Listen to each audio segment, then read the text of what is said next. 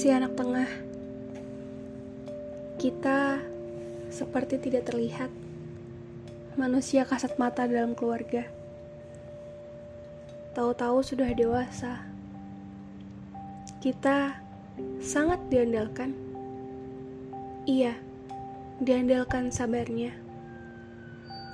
Kita jarang jadi pemenang, sulit dapat prioritas. Kita rajin sekali mengalah. Mengalah dari kompetisi yang bahkan tidak kita ikuti. Kita terlalu mampu sendirian sampai lupa bagaimana caranya minta bantuan. Kita, entah bagian mananya, terasa begitu asing Perasaan senang dan sedih pun jadi topik yang sulit kita bagi. Untuk kita, dunia seperti memiliki sekat yang semakin lama semakin meninggi hingga membuat kita semakin merasa sendirian. Katanya, anak tengah itu unik, paling berbeda, paling nyenik. Tapi pencapaiannya pun sulit mendapat apresiasi.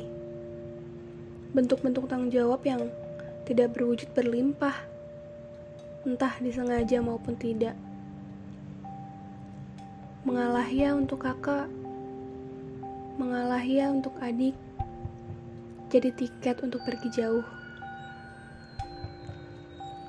Terbiasa untuk tidak bergantung sama orang lain, membuat kita jadi mampu bertanggung jawab dan lebih berani untuk mengambil keputusan sendiri. Karena keterlibatan orang tua sudah habis dipakai si sulung dan si bungsu. Itu beberapa paragraf tentang si anak tengah. Iya, topik ini lumayan personal, sebagian besar pernah aku rasain juga selalu jadi pembahasan menarik tentang urutan kelahiran seorang anak. Kali ini kayaknya akan jadi sudut pandang baru buat teman-teman yang dengar. Beberapa waktu lalu aku ketemu sama seorang teman yang juga kebetulan beliau adalah anak kedua dari keluarganya. Si anak tengah. Kita membahas topik ini dan ternyata kita punya isu yang sama pembahasan kayak gini tuh memang jadi hal yang selalu punya apa ya kita seperti mencari masa kali ya. Siapa yang si anak tengah siapa yang si anak sulung siapa yang si bungsu dan siapa yang anak tunggal. Kita sama-sama mencari masa untuk um, dapat supporter gitu.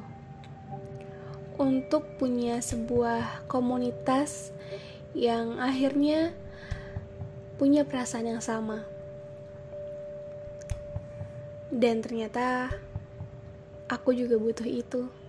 Validasi kali ya, bahwa aku nggak ngerasain sendirian, bahwa ada juga yang punya perasaan yang sama tentang urutan kelahirannya di keluarganya.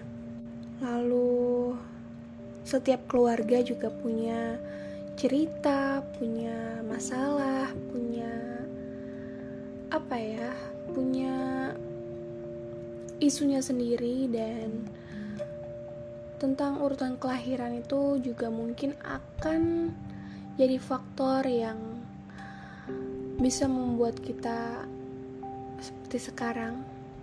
Makanya, berapapun urutan kelahiran kalian, sulung, tengah, bungsu, atau bahkan anak tunggal,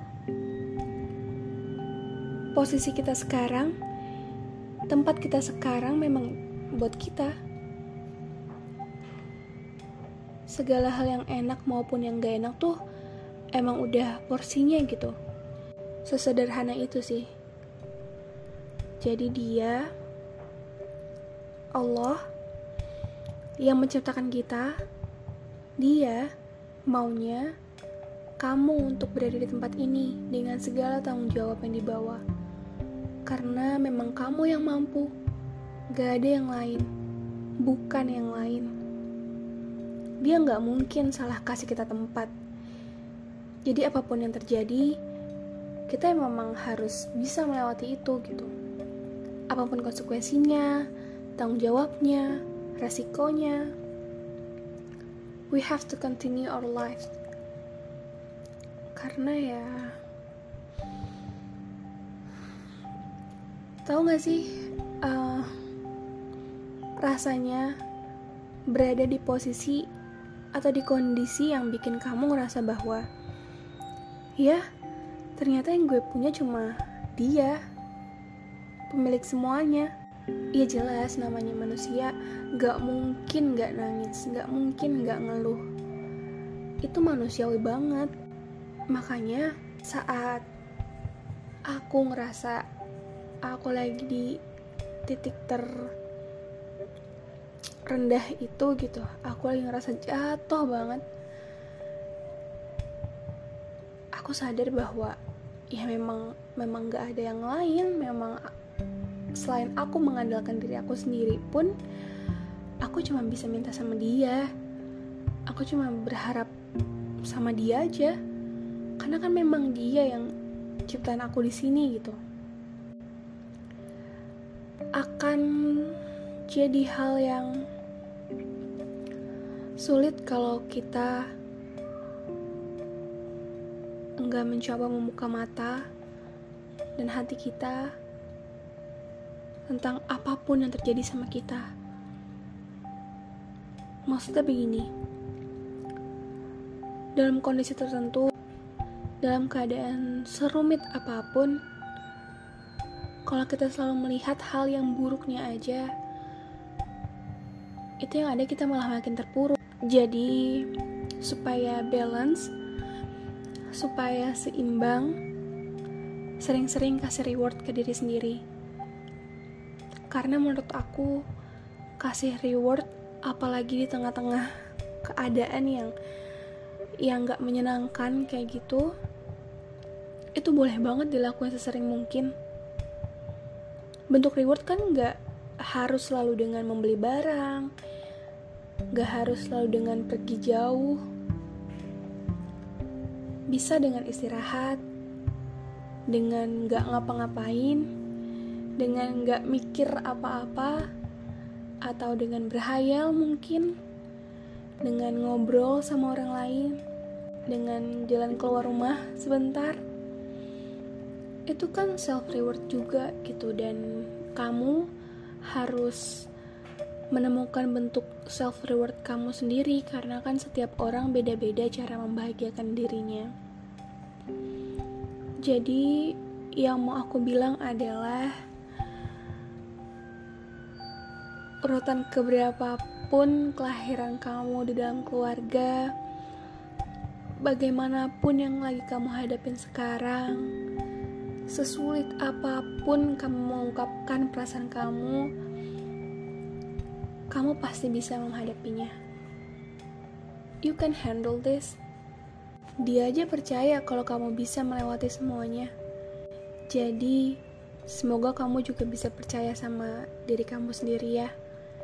Gak mudah memang, gak akan ada yang mudah. Tapi nanti akan ada waktunya kamu berucap wah ternyata gue bisa ya ngelewatin itu. Wah ternyata gue mampu ya menghadapi itu gitu. Jadi coba deh sekarang um, berusaha untuk cari sudut pandang mana pun yang bisa bikin kamu merasa lebih tenang. Karena itu satu-satunya